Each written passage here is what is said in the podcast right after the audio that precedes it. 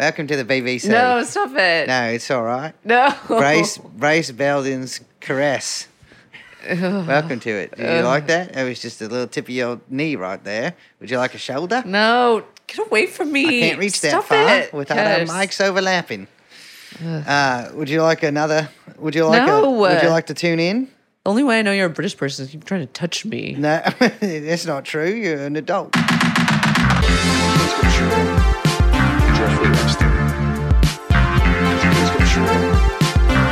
Jeffrey Epstein. Jeffrey Epstein. Jeff, Jeff, Jeffrey Epstein. Come here. Come here. Jeffrey Epstein. fuck, uh, what the fuck accent was that? No one ever knows Yeah. what accent you're doing. What is it? It's crazy that I can do that. I say, you know what I should say is that you should coin a new thing, which is that this is the accent of the Commonwealth. Oh, and then yeah, just, just let neutral. people think about it and then you run away. Yeah, I'm mixing. So you don't have to deal with it. uh, yeah, I'm full Commonwealth. I'm everything. I'm historical Commonwealth too. I go from South Africa Sure. to Australia Yeah, hop on over. to the banks of Montreal, Absolutely. Well, that's not. legally it is. and England, the Commonwealth. I gotta tell you something. I want to get some off my chest before you introduce ourselves. Okay, I was going to say. There needs to be federal hearings on air travel. oh my God, here we go. Do you This man- disagree with me? I haven't said anything. Okay. I'm just saying, you travel just a little bit straight on down south Uh huh. to Florida, which, by the way, Mm-hmm. it wasn't that long ago. You said, oh, I just got that. Yeah, I, that's true. I didn't. Flo get that. Rida. Flo Rida. Florida. And now you are just full on, we got to commandeer the airlines I'm saying this. and the airports. I'm in this airport yesterday, Key West Airport. I'm doing that Teeny tiny little thing. teeny. Yeah. Oh, believe me, if I had a nickel for every time someone said teeny tiny little thing to me in the past few days, Oh my god, let me tell you, I'd have enough to buy five gumballs. And in Florida. Um, I'm in this airport. 800 sweaty, chin strapped revelers Mm. returning to their homes. And little old me. I'm doing uh, diamond push ups in the terminal. Sure. Oh, I'm doing a diamond push up. and uh, Very carefully. some fucking, yeah, it's really slow. Uh, some voice gets on the intercom and it's like, due to a minor security breach, which they weren't talking about you. They weren't talking about me. I'd been in the airport for a while. Yeah. Yeah, hang- Nothing minor tapping about guys' you. feet in the fucking stalls. Yeah. and uh, Wide stance. wide stancing in the stalls. And uh, he's like, due to a minor security breach, everybody has to leave the airport. And I was, what are you talking I've never heard of this. never heard of this in my life. All 800 sweaty revelers are forced to. calling them revelers. They were a lot of these people were Were they still mid revel? some uh, many smelled of seltzers. Sure. uh, and how we had to leave the airport and then single file come back in. Single file. Single file come back in. Did people do it? What are you gonna do? Stay in Key West? There's No, nowhere just, to no, go. No, did they single file? I mean, we had to single file. There was only one guy to let you in. interesting. And they could manage the single file. They couldn't manage the single file. I get on the plane. I'm gonna tell you this: these seats are too small. Oh, because you're on tiny plane. I'm on tiny. Well, this is actually mid tiny plane. There's not enough. Pla- I'm, you know, I'm, you know me. Now, are the seats too small or are you too big? No, I'm. Oh, believe me, I'm small on the airplane. I take. I do sideways profile. I sit like this. You can't see it, listeners, but I sit on this my side directly facing the person next to me to make my profile Sure. slimmer. And make them more comfortable. exactly because I can. It gets cold in airplanes, and my hot breath kind of heats them up. There's not enough room for people's bags. Oh, yeah. That's a whole, that's a new That's thing. That's a crazy thing. No one. Well, now, because also everyone's losing their bags. Everyone's losing their and bags. And so, welcome to Airport Talk, by the way. Everyone's losing their bags. What's the deal with. And so now everyone, smart little brains, big brain style, are like, no, I'm bringing a carry on. Yeah. But now there's not enough room for the carry on. because the carry-ons. So then they getting say, "Oh, you brought a carry on. Too bad. Too you're too slow. Slow mo. You got here late. Now you got to check it." now you got to check it." And But now it's you- free now. yeah, I don't know. And uh, yeah, This is what I don't get. The other thing too, all these comics used to complain about airplane food. What's the deal? with- my, I'm not even asking what's the deal with airplane food. I'm asking where is the airplane food? I don't think you get it anymore. Not a morsel to be no had little upon tiny this bag flight. of nuts. tiny bag of nuts, yeah. And then what? You're gonna give me a little thimble full of Sprite to wash it down with? Oh yeah, the thimble cup is a real. This shit Try was asking just. Oh, could I have just the bottle of water? Nope. no, no bottle of water. Wouldn't want to pollute on this jet plane that we're Uh, on. Let me fill it all with ice. and you know when you flush on those things, that thing just it just goes out the bottom. oh my god, It's yeah. that's not. Anyways, I gotta tell you, there needs to be federal commissions on this. These airlines are totally unregulated. They really, yeah, they. They really, it's the Wild yeah. West out there. Yeah. Anyways, Hello, everyone. I'm, I, apologize for all of that. My name is Liz. I wish that you weren't Liz saying that, but the CEO of every airline company to me, Brace Belden. and our producer, of course, travel uh, blogger, Young Chomsky. The points guy. the points go. Every time you just try to Google a thing, it's like the points guy comes up. Who is this guy? You know what's gonna make me sound really fucking stupid? You know those credit cards? Like. Yeah. if you get a Gap credit card, is your bank the Gap now? no. What? Are you taking your checks to the Gap? I don't have credit cards. The Bank of Yeezy. I But feel like Gap doesn't exist I have a except for Yeezy Yeezy credit now. card. Yeah. no, I have a red Gap credit card. Oh, red, like Yeah. Bono style with the parentheses. I don't even know what those guys were raising money for. I think it was. AIDS. Yeah, I don't know. Yeah. Well, What else do we want to talk about? I gotta say, mice. like for computers. No, They're wait. You know, real quick, one last thing on the airplane. There's like six buttons on Young Chomsky's mouse. What are these for? It's for gaming, I think. It's definitely not a gaming mouse. Um, it looks very ergonomic. Mm-hmm. Um, one last thing I'll say about the airlines. Now, this is a little interesting fact I found out. Apparently, one of the big reasons for the pilot shortage Mm-hmm. Is because of the huge growth of the private plane industry. Really? Yeah. So Who's now taking these things? everyone everyone charters not ev- not everyone we know we don't know anyone that but every insane wealthy person of which there are many charters flights every Well, celebrity chart like that's remember where you'd be like a kid and be like oh my you know someone so and so ran into someone on the airplane Yeah. and it was like a cool story. Oh, he saw he saw Vince yeah my friend saw um Vince. Shit what is that guy's name oh my god why are we so Shailene- bad at Shailene podcasting? Woodley No, no. on the The, oh, airplane. Andy Dick. My friend saw Andy Dick on it. That's the worst guy to see on an airplane. yeah, I think he was I'd wasted. turn around and get my ass off. Yeah, yeah. He's either gonna do a prank or Talk he's gonna about grab someone her who's probably boob. turning to their side because they're so Oh. small and skinny Could you and breathing imagine on you. you and your wife are like going to Barbados and Andy Dick's in the middle, just fucking plum wine. the middle. yeah, he's in the middle. Oh, because you try to do the smart thing Yeah. where you're like, oh, you take the window, I take the aisle. No, No one's gonna choose take the middle. No one takes the middle. Dick takes the middle. And then he, God, and then he, Jesus Christ. What's up um, with that guy now? I don't know. Another thing I He's want not well, right? No, he ain't okay, man. Yeah. Something wrong with that fella. Yeah. I, I never really found him very charming. He, he was like Tom Green, but more abhorrent. yeah, and somehow around more. I don't like. He's like. I, I, I, don't. What happened to Tom Green? Oh, you don't know? That's No. what. The, that's why they did red. What? Oh, green red. Yeah. That doesn't make sense. No. Uh, Tom Green is, I think, still around, but like not anywhere we would see him. Hmm. One thing I want to bring up too. this is what we call the airing of the grievances. A lot of times, you look at people comment on our Patreon or whatever, which we have, and there are many more episodes available at. This is the first time in 300 something episodes that we remembered to do that. Um, a lot of times people will be like, "Ah, how come they talk so much before the regular No podcast? one says that. People be saying that, which is a, cool very way to say small percentage of people be saying that. I want to. I want to. I want to ask you this. Next time, I would like. Next time that you attend the symphony, if you ever do, you're going to see the Nutcracker.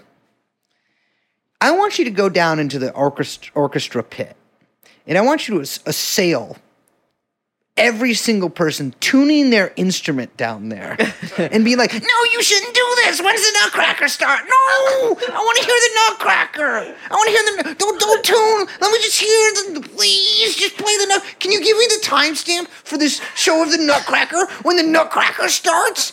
You know what you should do after you do that? Let me tell you what you should do. You should take the advice of a certain monk in Vietnam who was protesting Okay, hold on. the regime of the Catholics that were in charge of that country and their oppression of the Buddhist minority. And I want you to go right into your nearest town square, douse yourself in a little bit of kerosene, All right, let's and then be like, "This has gone far enough," but you guys know what I'm cu- getting at. Here. Yeah, you know what I'm gesturing towards. Exactly. I Just want you to gesture say towards that. something. Exactly. Then I want you to fall onto a candle. Which wouldn't be enough to do anything there. don't do any of that. But this is a good point you raise. Yeah. I like this little metaphor. I'm just like, you know what? The artist needs to What you're saying is we're tuning our instruments we're instruments right now. instruments by talking about airliners. you know, whatever. We do what we want. What about that? Check this out. Start We- your own podcast.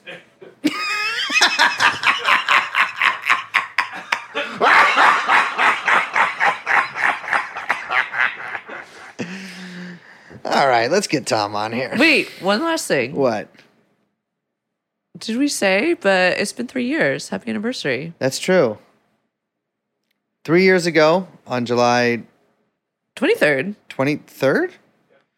20. Jesus Christ. Both Young Chomsky and I know this off the top of our head. And you I got a lot going on back can't then. even. Yeah, you're, you're going to Florida. You're going on vacation. It was not a vacation. July 23rd of 2019, we all met for the first time. and we've been doing episode. Why am I having to be the one who has to talk about this? I don't know. You, just started. I don't have to anything But to say. you're doing just, the thing where you have your hands in your lap and you kind of look at me like this, like I have to talk. I'm just doing that the whole time. You know, Liz, why don't you give a three-minute spe- uninterrupted I don't speech right to. now about First us doing all, a podcast for three that's years? not. I don't. I'm not- I'm not here to speechify. I just Uh-huh. wanted to say it's been swell It's been swell. and love you guys. Love you guys too. And here's to three more years. let's let's just take it a day at a time. All right, here's to taking it a day at a time. Mm-hmm. And with that, let's get on with the show.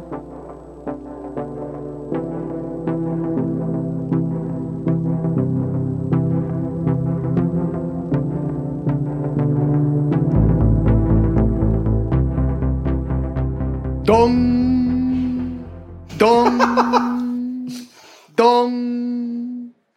Creak. Shoomp, shoomp, shoomp. As you hear the footsteps go up the stairs of the old Bailey, the skeletons creaking underneath their graves, you think to yourself, well, I've been here, a bewigged British judge, for nigh on 90 pence years, and a tuppence besides. And in all that time, since I pulled the sword from the stone, since I pulled the gavel from the bench, I've never seen the likes of a prisoner like this. And all right, for this part, Tom, I'm your American lawyer. Hold on, what's going on here? You cannot execute this man just for the charge of coming back to TrueAnon. That's right, we have with us today Tom Fowler back for round three um, to talk to us. One of our most requested guests, one of our most beloved guests, both from the team and from the audience. Uh, we're talking Spy Cops, episode three. Tom, how you doing? Welcome back, and I'm sorry for the intro. I'm good, man. That was a great Australian accent. Good work. I love when uh when before we started recording, Tom was like, "Have you done your goofy British accent yet?" And we are like, "No, we're not going to do I'm not it." gonna do that this time. Yeah. Well, technically, I did. And you didn't. Great. Yeah. I'm incapable of doing a British accent. I can only because Australian accents are so much funnier. Yeah, you could you could try you could try Welsh accent one day, man. Try try Welsh accent next time I come on. Yeah. Though I can speak fluent Welsh, I choose not to because I feel it's. I feel like it, our listeners feel like it's condescending. Yeah. yeah. Fair Tom, play. Tom, we have you back here in the tower um, to talk about recent updates in in Spy Cops. And you know, actually, before we really get into it, Would you be able to give our listeners, perhaps some new listeners, because it's been a year since you've been on, uh, a, a, a summation of what is the Spy Cops case? Yeah, sure. So I guess like the, the story starts with the exposure, but guys, like twelve fucking hell, it's twelve years ago now, um, where an undercover police officer was exposed uh, by activists um, who he was deployed within, uh, and which led to the like the, the unraveling of it. Turns out that there was two groups uh, in the British Police, the Special Demonstration Squad and the National Public Order Intelligence Unit, who were sending undercover, office, undercover officers into political protest groups for five-year deployments uh, from 1968 onwards. Uh, these officers would infiltrate the lives of all sorts of progressive groups, um, anti-war groups, animal rights groups, environmental groups, the, across the left. Interestingly, not the far right, um, and seek to gather intelligence, but would not, um, and dis- also to disrupt, but but wouldn't gather evidence for a court case. Unlike normal undercover cops who kind of go, were deployed, and then there's a day in court, and they go, oh, "I've got all this evidence." These guys would just deploy, for five years, and then they would disappear, and they'd be replaced by somebody else who would carry on that sort of that that path of deployment. Um, yeah, and they, they, they've been doing it for uh, since '68, since the uh, a particularly big anti-Vietnam War protest that happened in in London. Um, as part of their deployment, it turned out that they were using the identities of dead children, which they were stealing. They were um, uh, deceiving women into long-term intimate relationships. Uh, uh, they were subverting democracy in lots of ways. All sorts of groups that were maybe not considered in any kind of way of a threat by most ordinary people. Uh, campaign groups, anything which made the cops look in a bad light. They were infiltrating those groups uh, and behaving v- very much outside the law. Uh, this led to like a number of um, legal cases being brought by women, some of whom had uh, had children with these officers, not knowing that they were undercover cops. Um, that led then to a public inquiry being called in 2015. Um, obviously, with the, the British justice being the fastest you can buy, it's been like seven years, and we've just got through like tranche one of that. Um, yeah, I guess that's that's the, like the short version. Well, I mean, we should we should we shouldn't neglect to mention too that this also you know personally affected you. You know. Oh yeah, yeah, yeah. I mean, I, I think I, it would be worth saying that I think if you were involved in any form of radical politics from uh, 1968 through to 2010, uh, it probably affected you too, but you just don't know it yet. yeah, I mean, we're, we're, we're talking everything from you know sort of the most like uh, you know stuff shirted Trotskyites to you know anarchist, to green kind of anarchist groups to Yeah. you know children's groups to women's groups. Really, I mean, and no group too small either. I mean, some of these some of these organizations had like twenty people in them. Yeah, I mean, some of them had three, uh, um, and like they were, they were, they were like, they were, I mean, particularly when they were infiltrating the Maoists, they were like, you know, splits Hey. upon splits, which Sure. led to, you know, like undercover cops setting up their own little parties with like, two other people, whose the entire role of the party was to denounce the other parties. You know, I mean, just just some real classic sort of leftist infighting Yeah. uh, information we've got through this process of looking. I think through. one thing too that's really marked the um you, you know the what makes the spy cops case so unique in terms of you know comparing it to like similar cases in in the US with how the police has infiltrated leftist groups is the role that these cops played like marrying women having children with women cu- having these kind of um you know, complete and total double lives and and infiltrating social circles in a way that was just completely and totally, I, I think, just traumatic and and destructive and horrific on so many different levels. There's been a number of women that have come forward to kind of um, give testimony during this the course of these these inquiries, right? Yeah, there has. In fact, um, some of them have ju- ju- written, just published some books, uh, which are well worth your time. Of Small Town Girl by Donna McLean and Okay. uh, Deep Deception uh, by Helen Steel, Alison, Belinda, and Lisa, um, which both are well worth reading. Um, I mean, essentially, the, the the whole sort of story was broken open by these women. Um, it's in some cases these men like you know. th- part of the, the, the relationships weren't like some sort of collateral sort of uh, in- intrusion has been suggested by the cops. It would appear Yeah. these were very much this was the tactic with which to very deeply embed these officers into groups very quickly um, through these relationships. So they would target these women with like being the sort of ideal partner to these women. So obviously, when they left, there was a lot of trauma about how they left, um, which led some of these women to spend years trying to find them afterwards, which led them on to just make, come up with the idea that maybe these men had been undercover cops. Um, and you know, it, it took them in some cases decades to get to a point where this was confirmed, and they were no longer thought of as mad by their friends and family, and is actually completely true and a matter of public record. God, I mean, Yeah. yeah, that, that's just like trauma heaped on trauma Yeah. heaped on fucking. I mean, that would that would drive anyone insane. Um, Mm. You know, Tom, you mentioned that there's there's a couple of books that have come out. There's a couple of, of television shows too, and it's sort of. I know, I know that there have been. I think as far back as Yeah. 2016, at least, at least involving sort of spy cops as, as a storyline.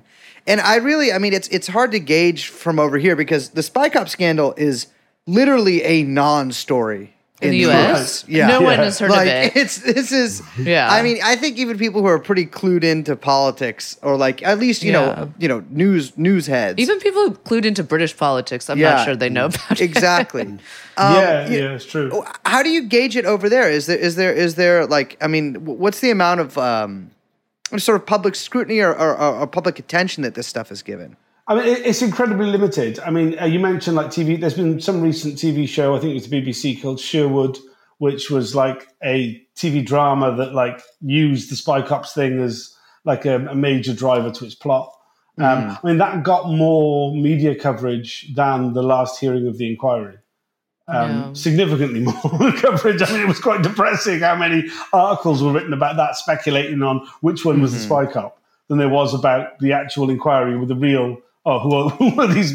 You know.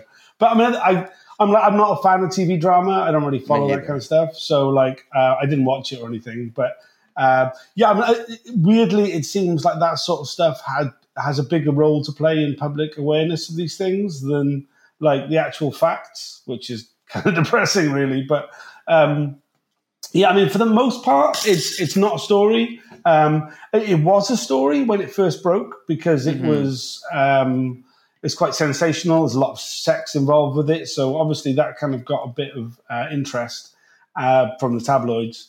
Uh, but then there's a thing these days where tabloids kind of feel they've followed it, they've done it. They kind of it was about the sex thing. That's kind of it. That was their interest. That's kind of it, you know. And I don't think they really there's no really interest in the wider sort of ramifications of the fact that every progressive movement in British society was infiltrated and destabilized and undermined systemically 50 years. That aspect of it is not really like no nobody mentions that at all. But I think uh, slowly, like the, the concept that these units existed is becoming like kind of a given, you know. But you, you get that sort of thing of people going like, "Oh, we know that, we know that," and it's like, "Well, Yeah. we know, but we don't know the detail. We don't know exactly what, Yeah. you know." Yeah. And I think the details here are important, especially if we're parsing. I mean, this is in some cases very recent history, but even just the history of the sort of uh, you know post sixty eight left in, in in Britain. Um, you know, uh, wh- one thing that sort of strikes me is that like the actual granular detail that these police operations took on when they were when they were seeking out targets when they were going into people's lives. I mean i know that we, we covered this in past episodes but it is it is nothing short of astounding the knowledge that the, the police had of just like these people who were i mean and i don't mean this in like a um in an insulting way at all, but uh, you know, in the grand sort of historical scheme of things, relatively unimportant people, right? Right, Like yeah, you know, yeah. we're not. They, they weren't exactly like you know on the on the sealed train to to Russia with Lenin. Like you know, they were they were at like potlucks uh, where people were talking about Yeah. you know uh, chaining themselves to a power plant. Yeah, I mean, in some cases, people had files opened on them because they were bought a copy of Socialist Worker, which was a Trotskyite newspaper. Okay, well, with that, I've opened files on people for the same thing, but that's But yeah, I mean, it, it seemed to, ta- and like you know, a lot like um, a lot of people, whilst as children, you know, had attended some demonstration and they got a file opened on them. What we're really starting to kind of get a sense of through the inquiry is that you know, once a file is opened, it needs feeding.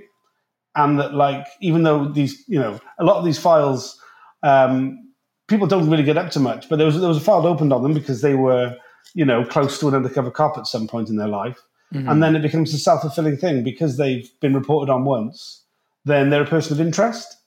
So there's Right. this like kind of feedback loop where like yeah their con- their files are constantly being updated and undercover cops are monitoring them for years to come because they Right. were once monitored. You know. Yeah, that's something we've talked about before too. Is just that you know, with them infiltrating these, you know, uh, like you said, sometimes like three person groups, mm. right? Because the program had grown and expanded so much, and resources were already, it was you know the the wheels were already in motion. They had to even just find places and people to infiltrate. Mm. And kind of give you know reasons for you know their program to keep existing, and so you see them in like smaller and smaller, and you know so you it's that same sort of kind of feedback loop that you would see kind of mirrored Yeah. with their surveillance. I mean, one of the things we saw at the, this latest round of the inquiry was the disclosure of a lot of the uh, annual reports, which like kind of gave their, which was their justifications basically for why they needed continued funding. And I mean, in some of the years that has you know been de- declassified, not a lot happened. And, Yeah. and they've kind of they're, they're having really like you know grasp at some very thin straws. You know, they were talking about the Angry Brigade right into the early 1980s. It's like been 10 years since anything had happened, but they were Yeah, yeah. like, at any moment they could restart. You know, this kind of that, somehow the, the the left were just like kind of biding their time, looking for an issue that they could jump on to like restart their campaign of chaos on the streets. You know.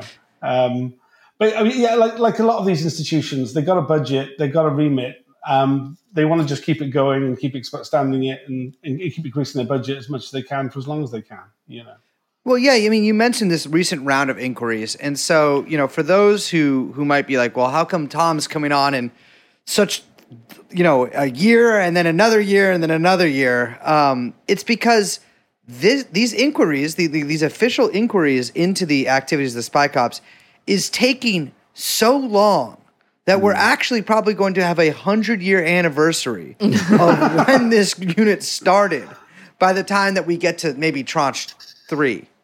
Yeah, I mean, like you, you, you jest, but I mean, like it, I think you know, it's not that kind of like the way that things are going. It's, I mean, it's been seven years, right, since it started, um, and like it, the, the the period that has been covered so far is like before any sort of um, uh, digitization of any records. So a lot of the records have been very thin.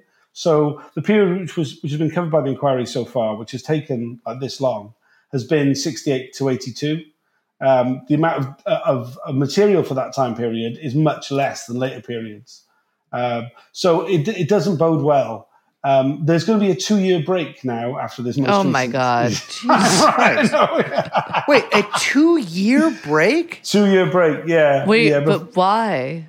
Well, so what they're saying is, is, is to give them the opportunity to prepare everything, so that from there on, the rest of the inquiry will take place uh, live hearing form uh, continuously until its end.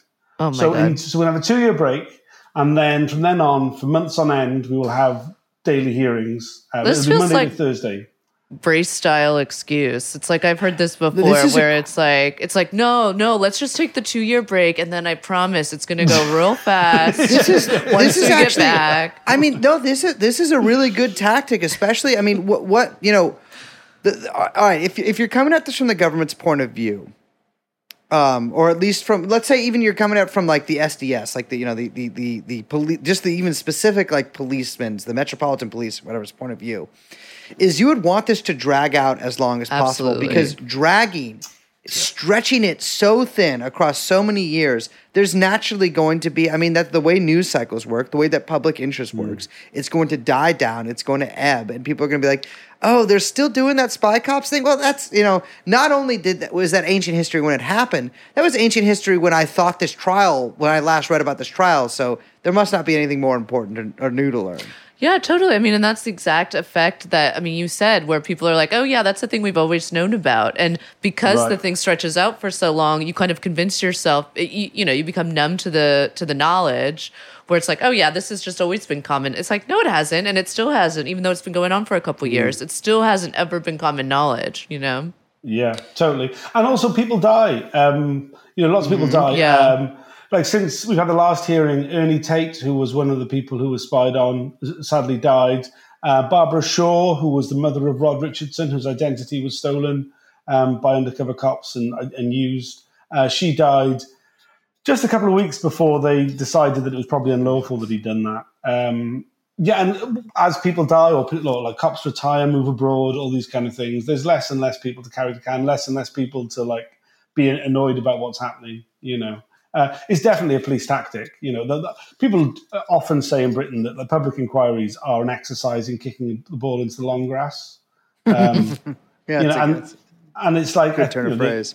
they're, they're always trying to like extend that as much as they can and you know, i mean like it's it's been laughable like the way in which like the the police lawyers are going like kind of try and complain about the delay themselves and like well it is going on so long it's like it's because you bloody kept dragging your Yeah. heels on disclosure on anonymity on you know so many of these things So, what have we learned from this last uh, phase of phase three of tranche one?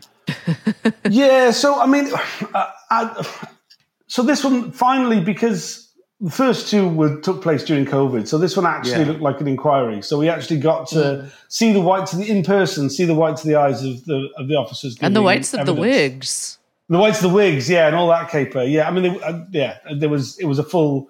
It was. I mean, it was in a in a posh hotel uh, conference room rather than in court because it was the size required. But um, it was actually felt like felt like it was actually a, like previously. inquiry, I've been going to this viewing room and watching giant TVs of what was going Yeah. on with everybody else. It was a really weird sort of interaction. So this one actually did feel like an inquiry.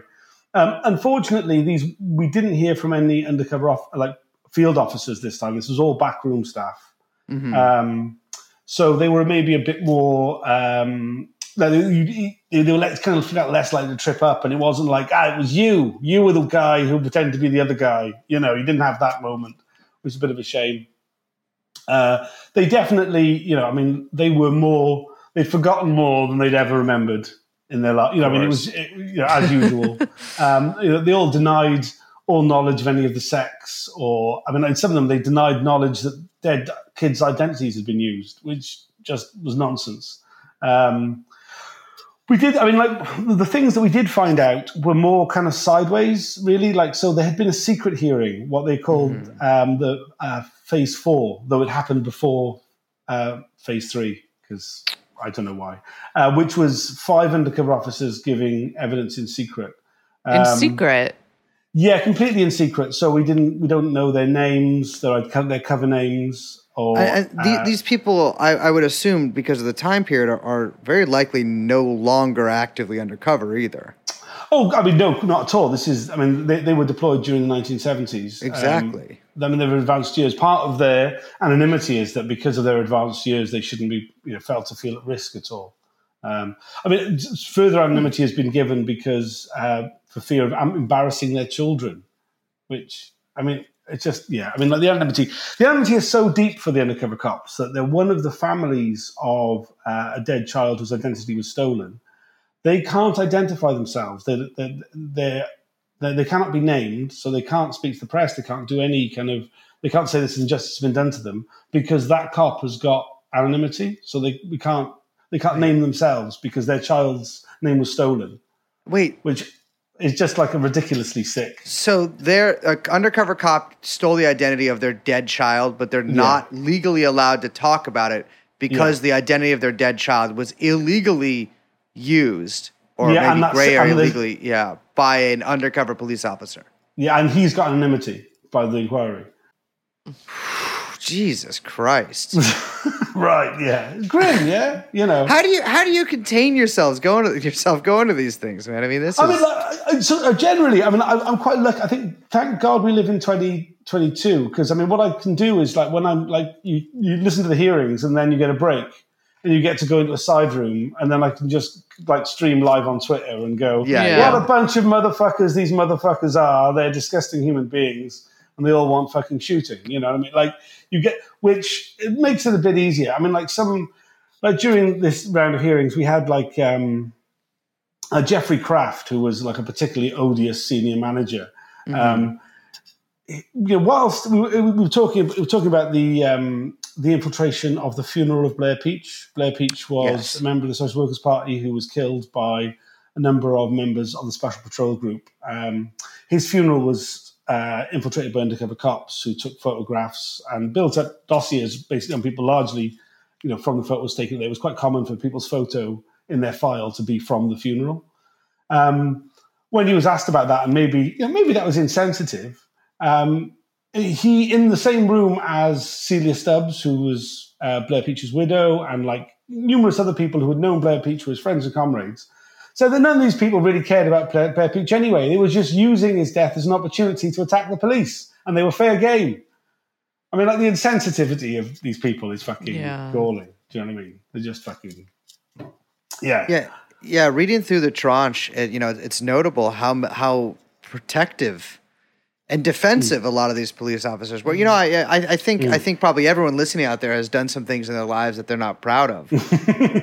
And you know, sometimes pride does indeed get in our way of admitting that. But you know, there are some things that are so unequivocally and unjustifiably wrong that even if you know, you know, even if in the in the uh, like whatever in the interest of national security, if any of these cynics actually believe that, uh, you know, they, they can't even recognize that like, oh, we had to do some hard stuff in order to, you know, break up a Trotskyist group of 40 people or, you know, what have you.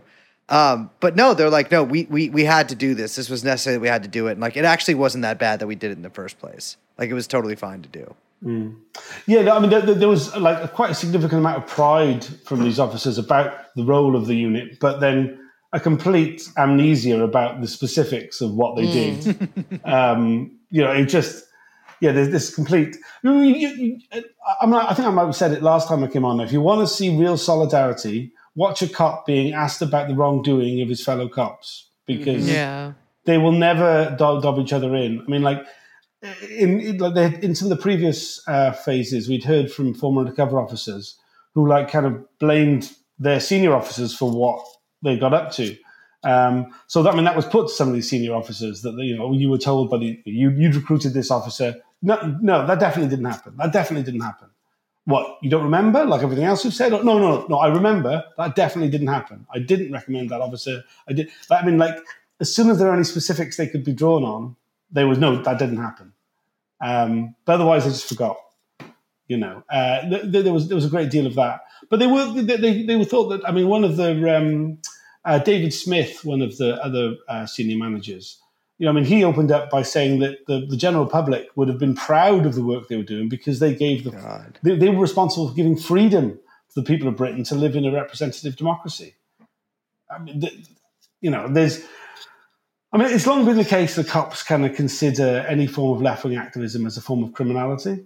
Uh, but like these these officers, like kind of took it beyond that. They, they almost took it personally that people dared to be involved in like kind of movements for social change. Yeah, it, it's funny, you know, a general theme that you can get from reading through this this, this the tranche is that uh, there's a culture of real impunity there. Oh, yeah. like there's a and and and it's a sort of something that something that comes up a lot is is I mean, and this is also a way of covering your ass if you're in the government. Don't ask, don't tell. Where I don't necessarily believe them. I do believe they were asked, and I do believe they told, but. That is always a very convenient excuse if you're sort of a lower or middle level, you know, you know, uh, are the are these super grasses or a, gra- a super grass is a guy who snitches? Yes, a stupid grass is a snitch. Yeah. Well, I mean, Okay. like, a stupid, a stupid grass would be yeah, yeah, someone who's who's turned snitch, like not someone, okay. like, not an infiltrator.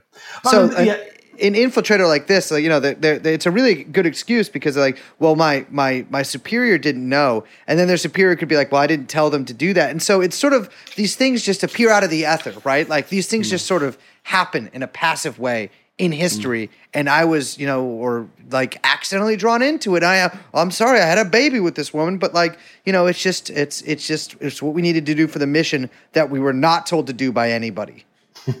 So, I mean, one of the things that came up quite a lot, and I, an area that we really weren't expecting, I don't think, was the high level of involvement of MI5, uh, which is the security services, which Yeah. are like the proper spooks, I guess. Yeah. Because I mean, one thing which like some people kind of get confused, just to like explain the differences between like different elements of the security service.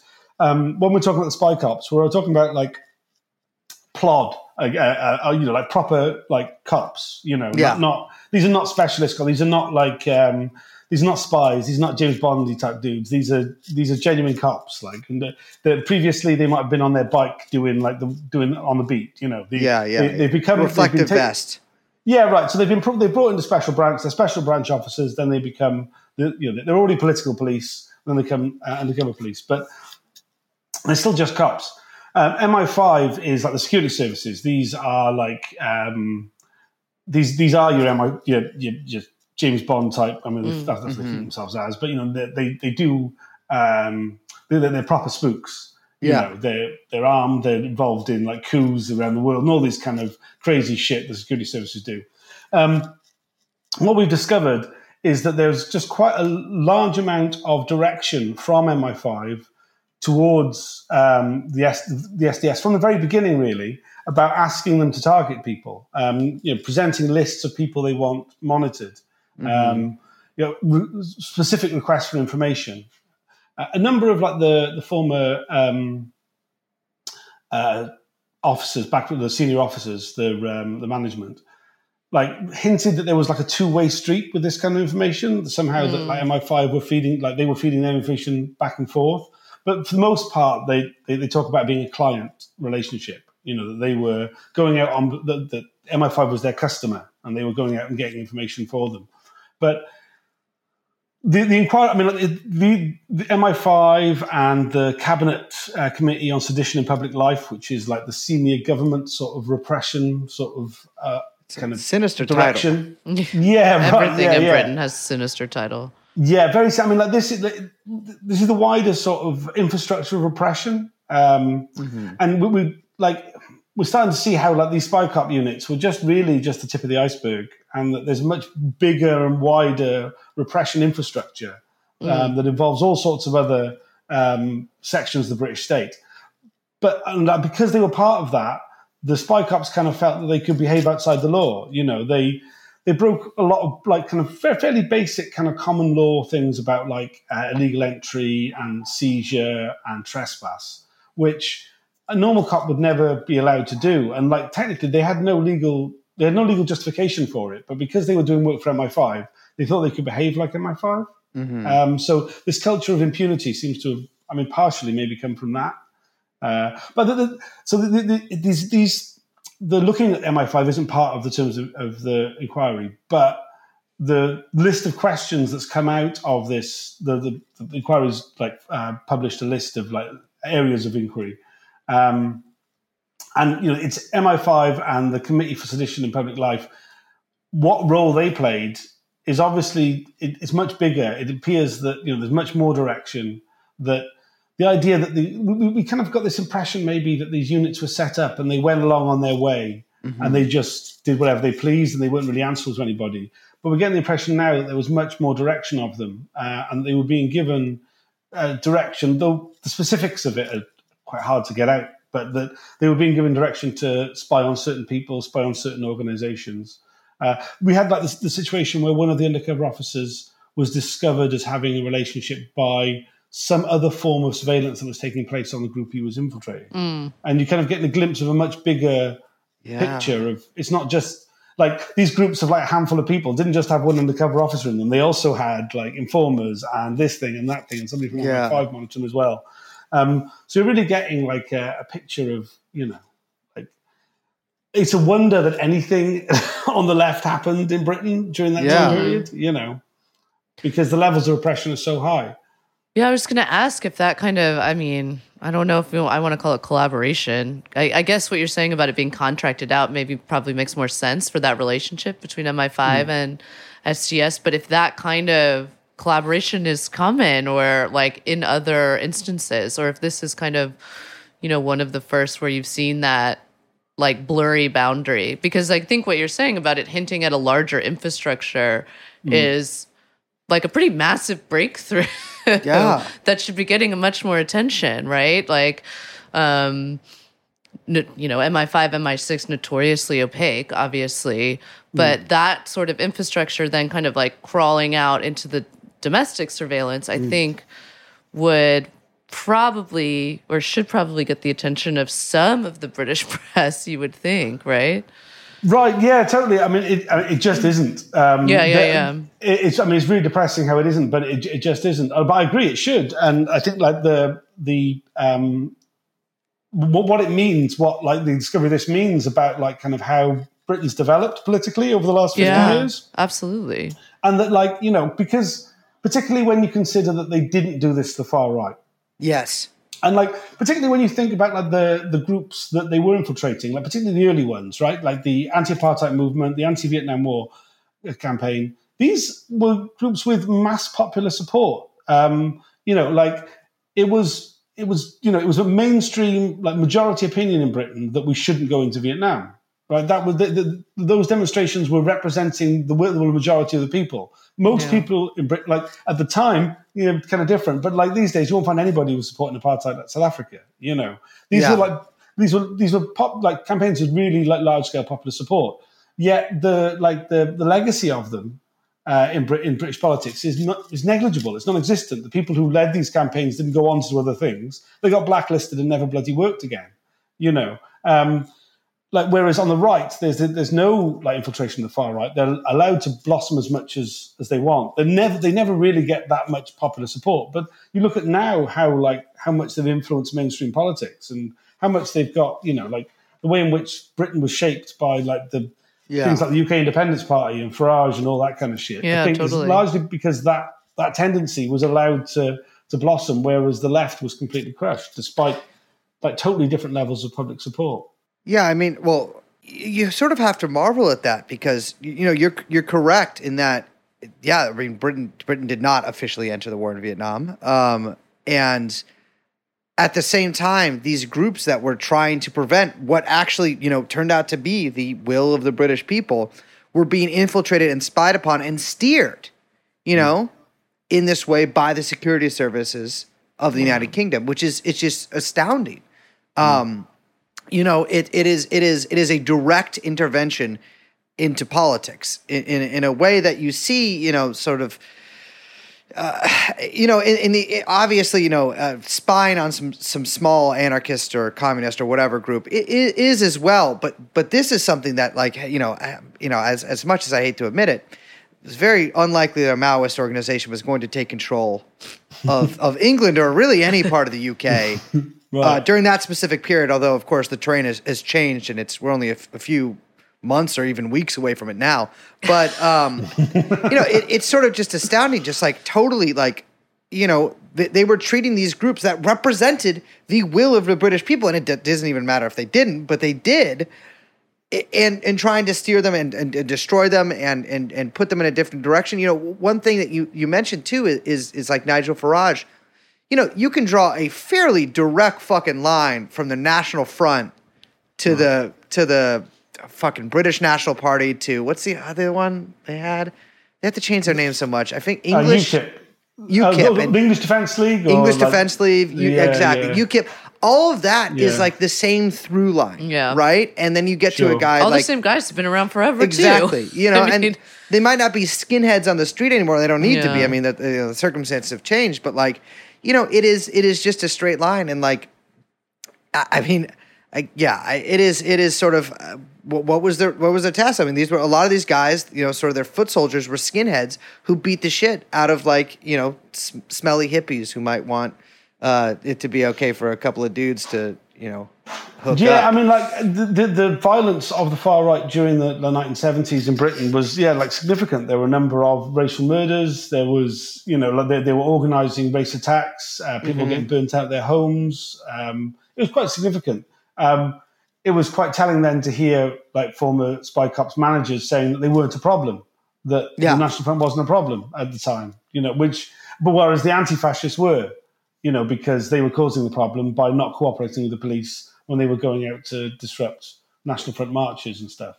Um, there's, but I mean, yeah, yeah you, I mean, you got the impression from the former officers that they were sympathetic to the views of the National Yeah. Front, and you know, tis ever thus, like, isn't it? You know. D- does this make you, or or has this had sort of an effect on on the left wing in in in the UK? Sort of going over, tallying the, the losses and the victories, uh, you know, of the past, I can't do math, since the 60s. Yeah, we genuinely have no historical institutional memory. I would say I mean, Yeah. that's the that's the lasting effect, right? Yeah. Uh, there's so I mean, like, the Socialist Workers Party still exists um, from the like from the seventies to now. Yeah. but like I mean, they're an incredibly problematic organisation in a number of ways. Agreed. I mean, like, they, they were the most infiltrated um, with. You know, two me- like two members of their central committee were undercover cops during the 1970s. Um, Incredible. you know, there was 24 undercover cops that we've know of so far who infiltrated the Socialist Workers Party. I mean, they still exist, but like, I mean, by that, you kind of wonder if like they kind of exist on purpose because the the and there were, there were so many because it was such the it was always the first place undercover cops would go. They'd be like, oh, join the local branch of the SWP and then like leave that and then join some other left wing group. That was kind of like Yeah. the, the normal path. So they kind of needed the SWP to continue to exist. But other than that, no, none of these other groups really last. You know, there is no institutional memory. I think that's largely part of the reason why it's not a bigger story. Is that Yeah. like people have forgotten a lot of these social movements. They've forgotten them completely. You know, um, and they're not. So people don't see the significance of them being wiped out. You know, you look- something like the Troops Out movement. You know, like again, it was not like most people didn't think we should have British soldiers on the streets of Northern Ireland. Uh, sending the troops in wasn't popular. People thought it was, or it was felt that it should be just short term. They should be wi- withdrawn. That movement, which was run within a couple, with very quickly, was run by undercover cops who were literally general secretary of the movement, um, and then totally dismantled. But then most people just kind of forget these things were, were, were things in, in the first place, you know. Um, yeah, I mean, the, the, in terms of like the coverage thing, we, there was a bit more coverage. Kate Wilson, one of the women who brought a case, um, was the only one that was able to take it on to the IPT, the Investigative Powers Tribunal, which is like a secret court.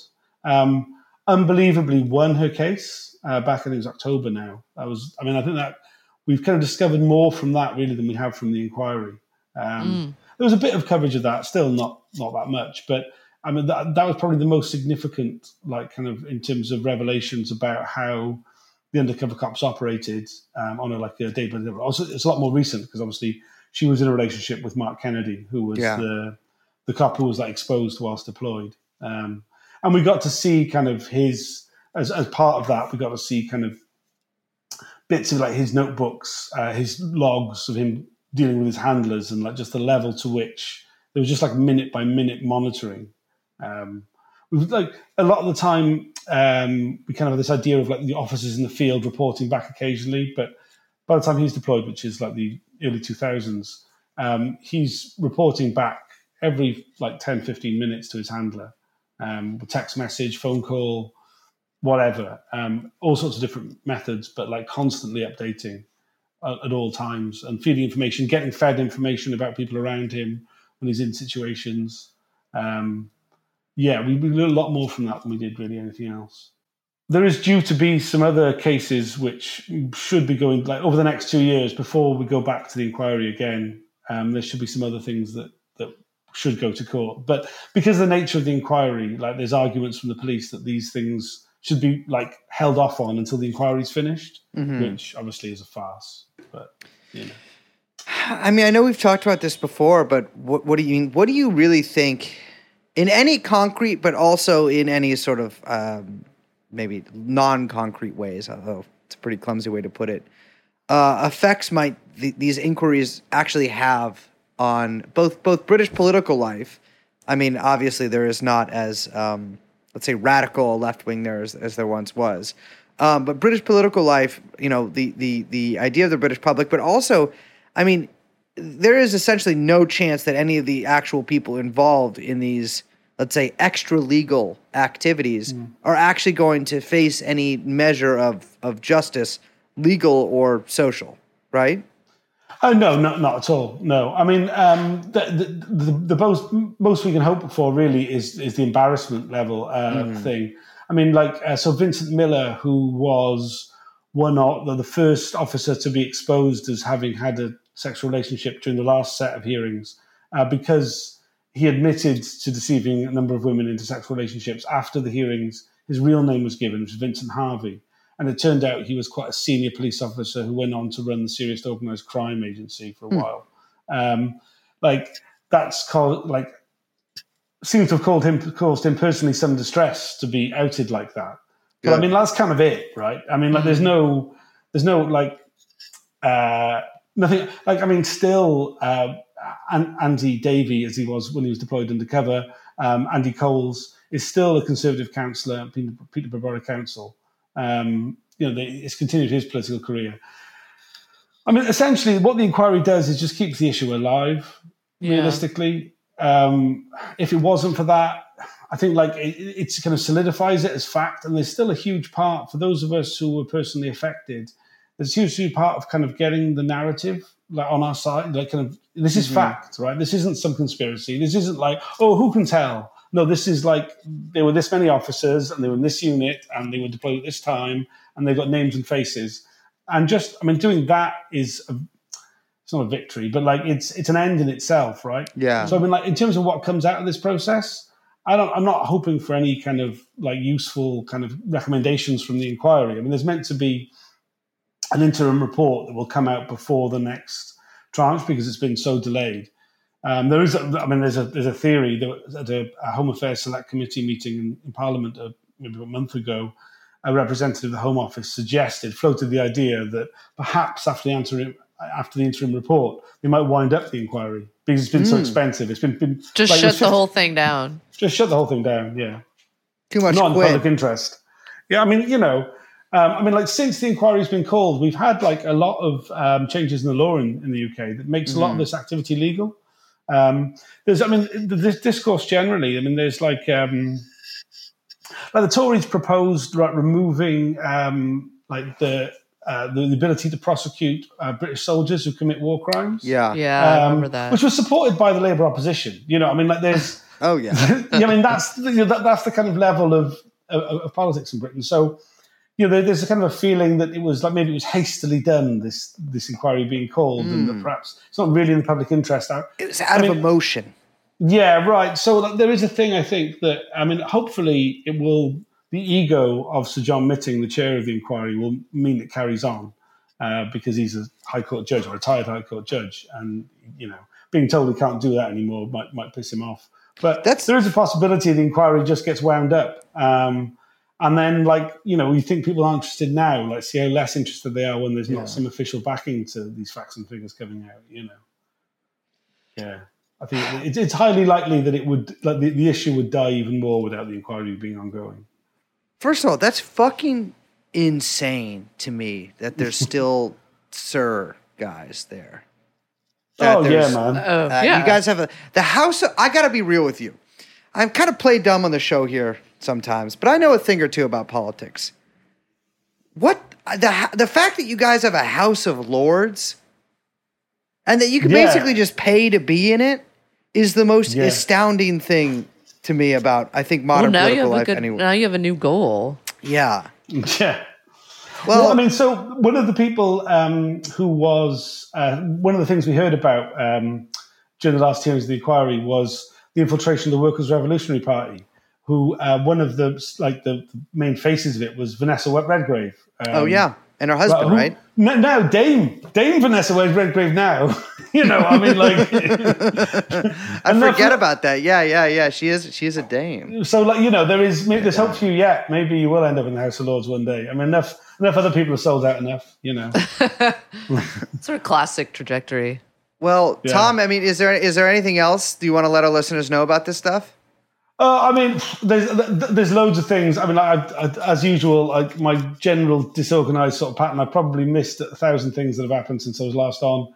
Um, there will be more things coming out before the next sitting of the inquiry. Um, I mean, not least the the, the though the the um, the judgment's been handed down in Kate Wilson's case, like the kind of the the, the, the full disclosure of that hasn't fully come out yet. So there might be more to come from that fairly soon, hopefully, but um, it might be a while. You know, like fairly soon in Spy Cops world is like uh, you know is, is measured in years rather than months. But uh, yeah, if anybody wants to like kind of uh, follow the things as they come out, just follow me on Twitter or check out the website spycops.info. Um, We'll link both. Find everything you want there. We were Yeah. still doing the podcast very rarely, uh, but we're still doing it occasionally. Spycops Info podcast. Subscribe to that. I am. Well, Tom, I got to be honest with you. It is a. I hate that we have to talk about what we have to talk about, but it is a delight as always. Talking. As always, yes. Cheers. Well, I mean, on that thing, you, you told me on email earlier that you had a story for me about MDC, who I'm going to see Yes. on Thursday.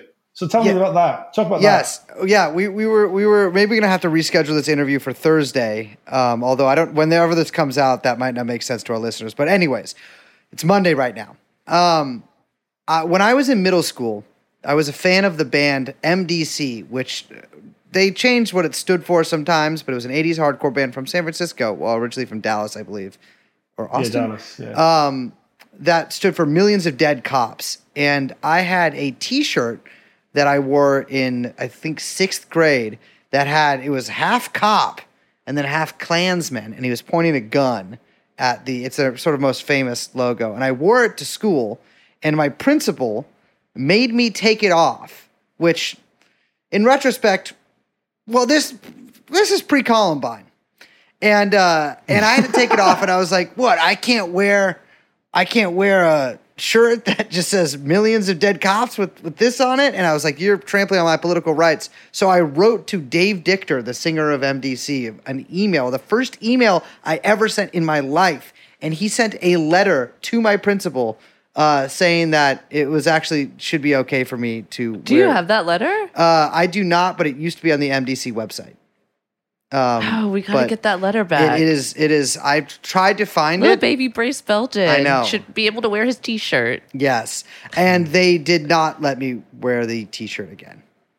Well, Gutted and, and happy ending to the story. They're great guys, man. Great band. They stayed at my house once years ago. I'm gonna- Yeah. They're playing on Thursday night, so I'm going to go and see them. Who, who are they playing with? Oi Polloi. No, they're playing with Zero again, which um, is like my mate's band. and the, I try to remember, there's another band they're playing with, but I can't remember who they are. But yeah, they, it, it'll be good. It's in the Exchange in Bristol, which is a great venue. Uh-huh. Um, and Zero again, a great band. They're my mate's band. They like include ex members of Grand Collapse. Which, Okay. Uh, were one of the greatest like uh, punk bands to come out of the UK. The lead singer of which, my dear friend and comrade Calvin Sewell, sadly died a couple of months ago. So I really recommend everybody go and check out Grand Collapse and download all their shit, man. Absolutely, yeah. You heard of here. Finally, we get to a subject that I know things about. um, Tom, it has been a pleasure, and uh, you know, I've had a whales of a time with you. oh my God. This is Jesus Christ. Fucking dreadful. if, all, if all else fails, try whales. Yeah, man. Classics.